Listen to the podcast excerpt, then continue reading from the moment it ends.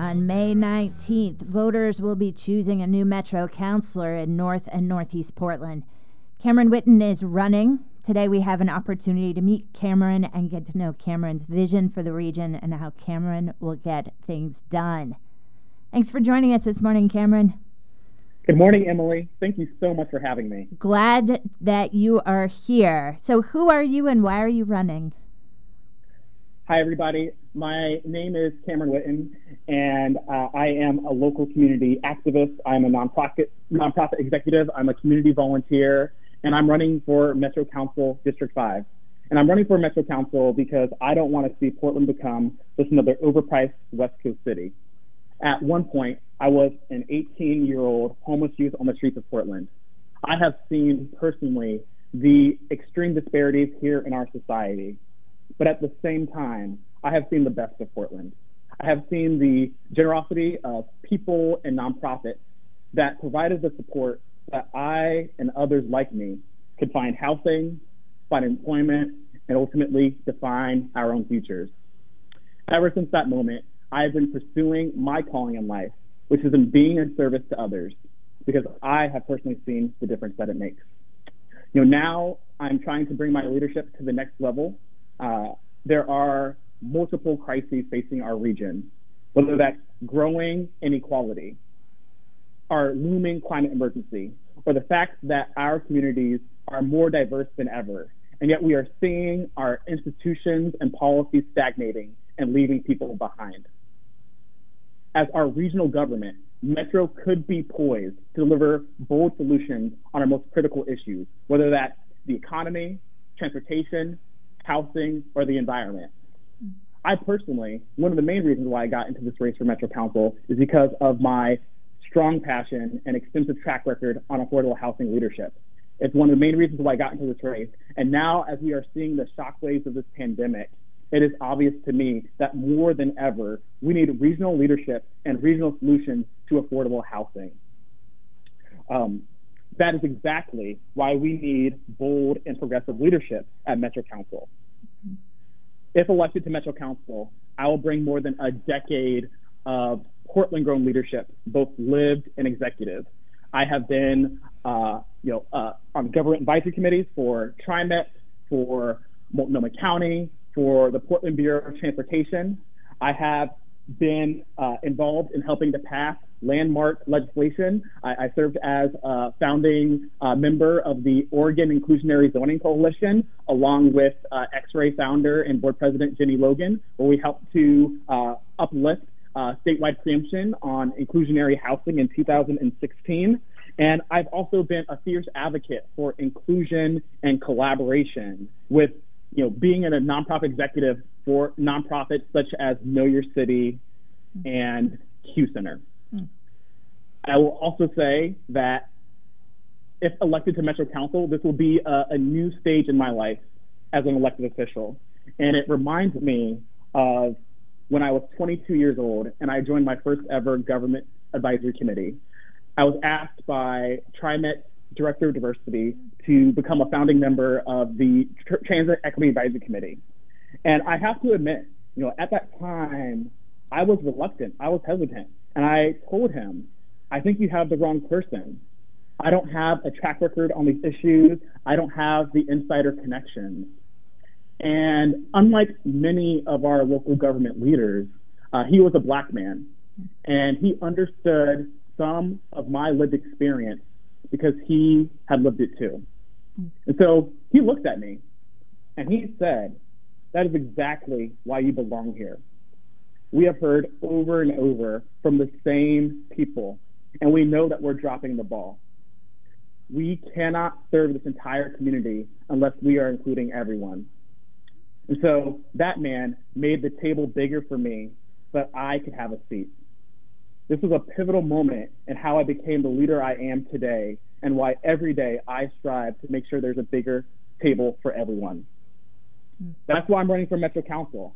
I commit as the next Metro Council for District 5 to build a broad, diverse, and inclusive coalition that will be fighting for an economy that works for all, that has courageous and bold leadership on affordable housing, and that we take action on climate in a way that uplifts and includes and invests in all of our communities. Mm. I am grateful to have the support of over 150 organizations and community leaders who've endorsed my campaign. It speaks to the passion, the track record, and the vision that I have for this region. And I hope that the listeners on XRAY who live in District 5 will also put their hope into me, because I do believe that we have a future to fight for. We have the hope, we have the courage, we have the resilience, and I want to help make sure that we have the best solutions and the best progress for our region. Mm. So this is not your first campaign. You've also run as a candidate for mayor in a previous race. As you think about the places where you can lend your voice, your experience, your influence to move this community forward, why did you choose Metro as your next step? That is a great question, and I have a huge love for this region. If you see my website, you can see the number of regional leaders who've endorsed my campaign. It speaks to the work. I think a lot of people know me because they see me everywhere in Portland, but if you don't live in Washington or Clackamas County, you don't know that I've been out there in our entire region, because I believe a lot in regionalism. I believe a lot, as a director of multiple place-based organizations, understanding how leveraging the power of place can make us resilient for the future, mm-hmm. not just as individuals, but looking at our collective prosperity. Metro is the perfect place for me to invest my passion, my track record, and my vision for this region, whether that is transportation policy, building on the work that I've done with TriMet and the Portland Bureau of Transportation, whether that's housing, whether from being a grassroots activist doing a hunger strike outside of City Hall to passing statewide legislation in Salem. Metro is the perfect place, knowing that we have a regional housing crisis, to increase that leadership. And another major reason is because I think we are all frustrated and disappointed with the hate and division that we see coming from our federal government. With this lack of action and lack of representation, the best place where we can make change is on the local level. I believe Metro is a perfect place for us to really own our autonomous power and make action happen locally. Mm. So Metro's had to make some tough decisions in the last week. Just shared last week that Metro is laying off about 40% of their workforce and 5 to 20% schedule reductions or furloughs in all departments. Metro has a tough road ahead now that we're facing COVID-19. Many of the event venues and spaces that Metro manages have been shuttered temporarily during the crisis.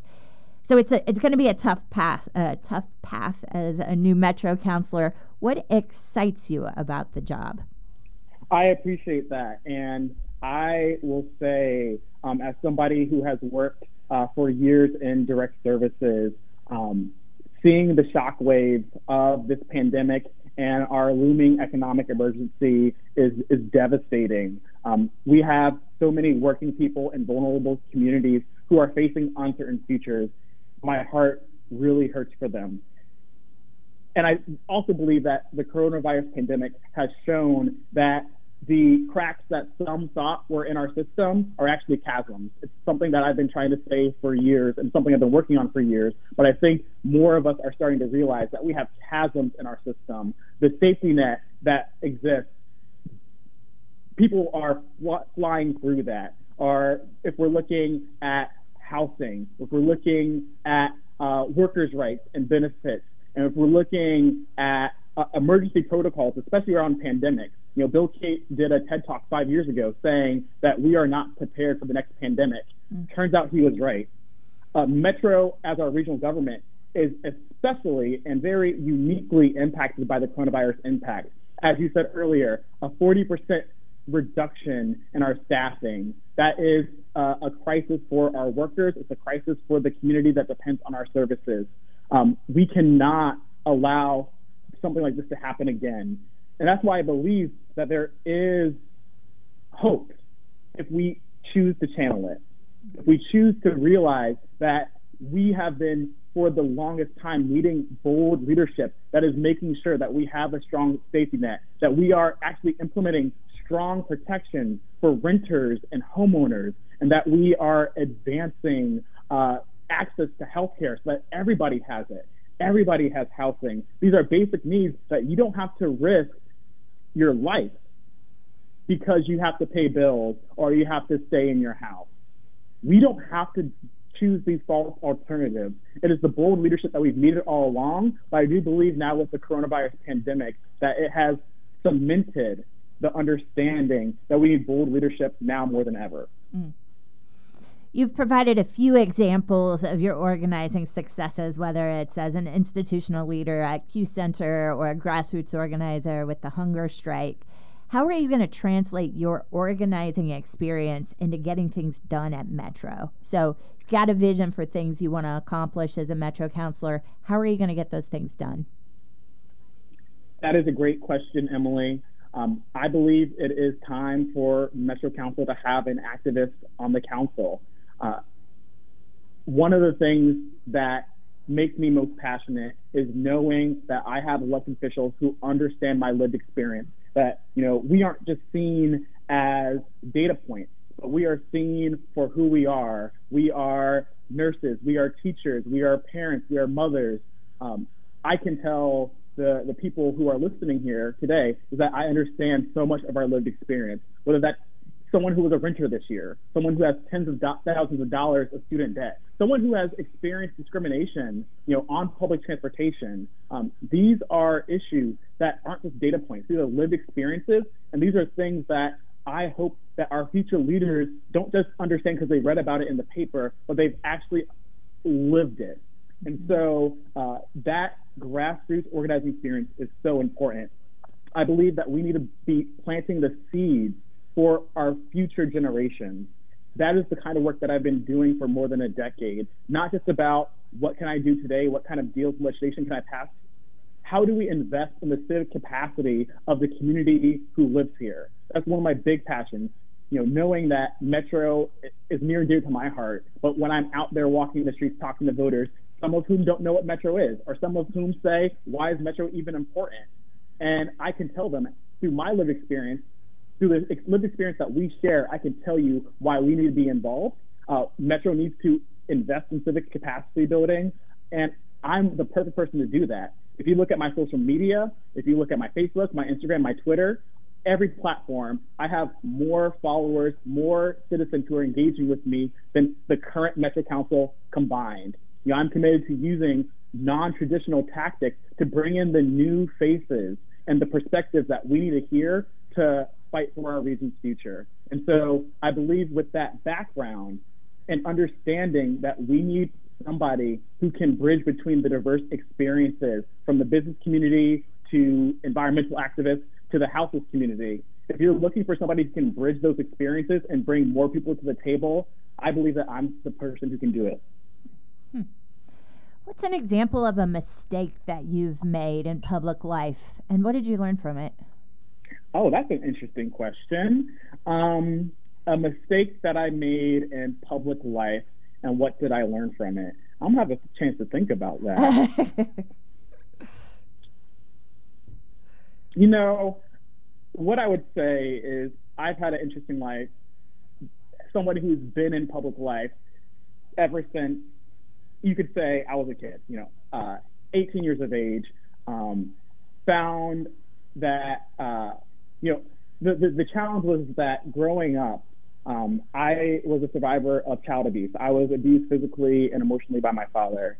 And something that I learned at a very young age was that I was invisible, that I have to be silent and I have to be small, and that's the only way I could survive. And I ultimately, you know, realized that that was a lie. And thankfully, I was able to come to Portland and to discover that I had a voice, that I wasn't just this small, unworthy person, but I have a voice. And when I share my story, that people listen, and it really helps us all to learn and to take action. And so from an early age, I have been a visible person in the public sphere. And that's challenging, you know. I don't think a lot of 20-year-olds are, you know, out there talking to the media. And I think in the past decade, I have learned and grown a lot as a leader. And thankfully, that's because of the amazing people who I've had around me, who have always believed in me and have always encouraged me to keep going. I could definitely say that I've made, you know, mistakes here and there. I think one of the biggest challenges that I've learned, you know, having been a public figure for so many years, is, you know, how careful you have to be when you talk to the media. You can say one quip that's going to stay online for years and years and years and will never go away. And, you know, despite that being whether you had a lapse of judgment, you know, we saw that in the presidential election where, you know, a candidate forgot the name of the Mexican president. You know, I definitely can, you know, empathize with Amy Klobuchar because of that, because I definitely have been in interviews where I have, you know, forgotten a name or been misquoted or, you know, didn't know a fact that I was asked about. A great example was when I was on Tucker Carlson show about the airport protests against the bans against countries in the Middle East. So I think definitely one of my biggest things that I've learned, you know, through my presence as a public figure is the ability to just continue to be on a path of learning, continue to have humility, and continue to look at the long term.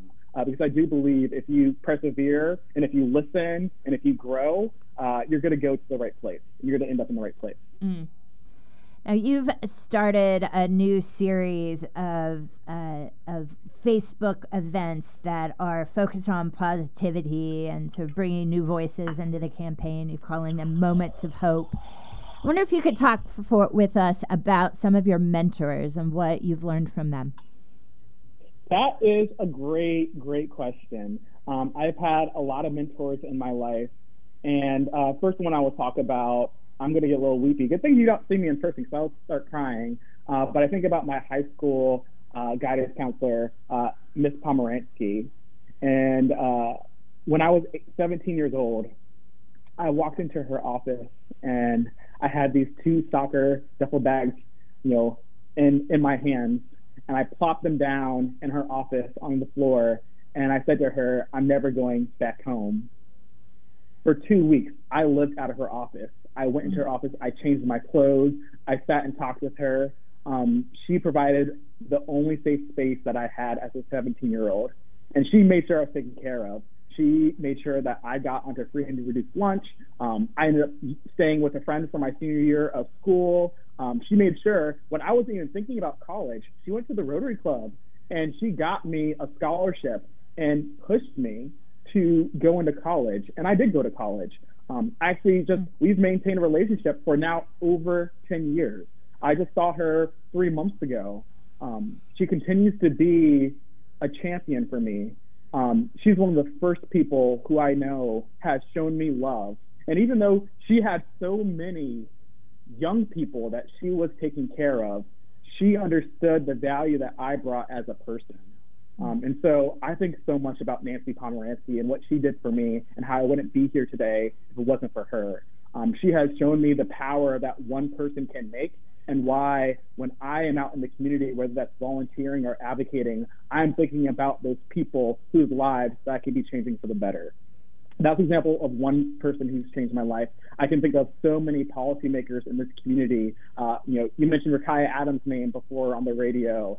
Eileen Brady, you know, somebody who ran for mayor at the same time I did, also believed in me, invested in me. Beth Burns, one of the very first people I met when I came to Portland, because she's the executive director of PAIR, which is a homeless youth nonprofit.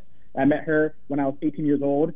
We've maintained a relationship till this day. I have over 150 people who've endorsed me on my website. I could tell you stories how each of those people have helped make me the leader that I am today. The fact that I could have a winning shot at 20 years old as a young, queer, formerly homeless Black person to serve as the next Metro Councilor, I can only be grateful for the mentors who have been here with me and have helped me grow into the leader that I am today. Mm.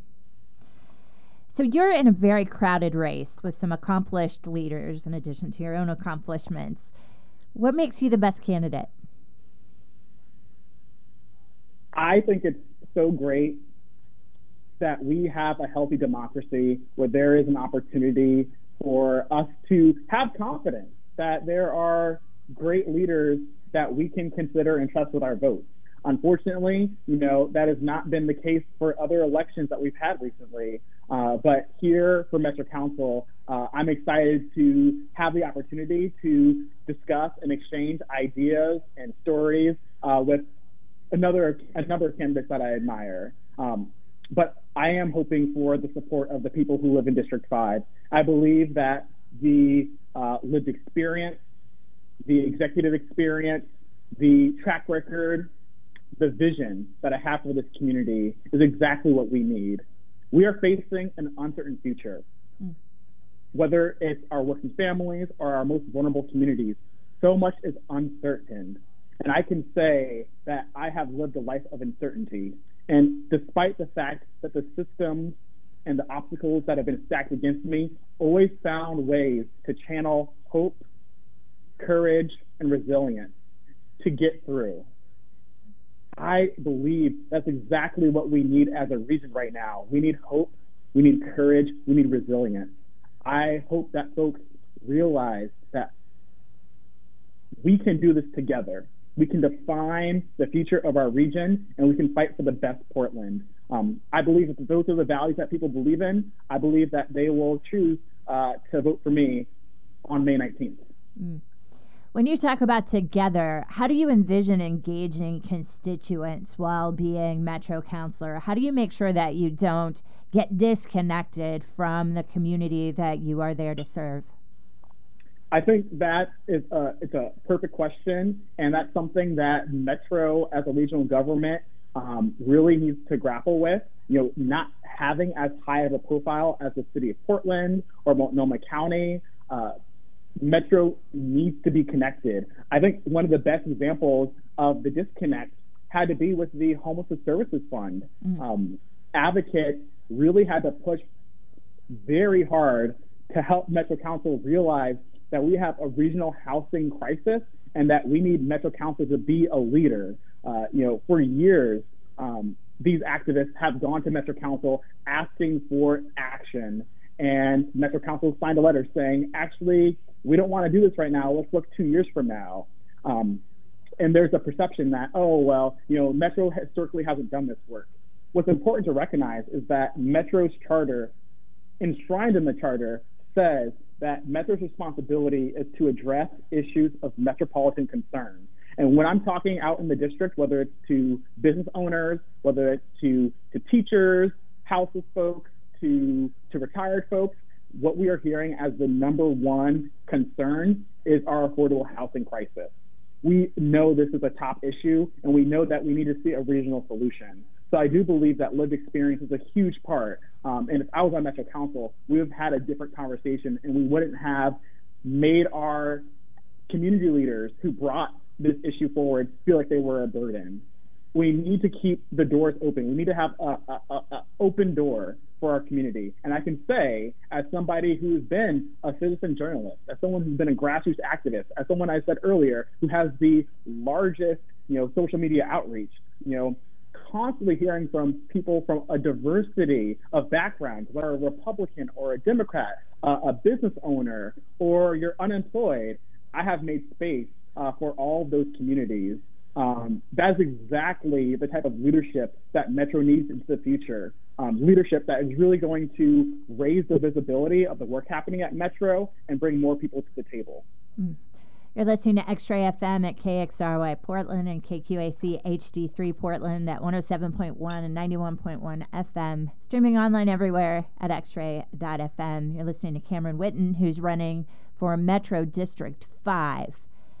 Cameron, there is a homeless service bond that voters are going to have the opportunity to vote on this fall from Metro. Is this still the right time to have such a bond on the ballot when so many families are struggling to make ends meet?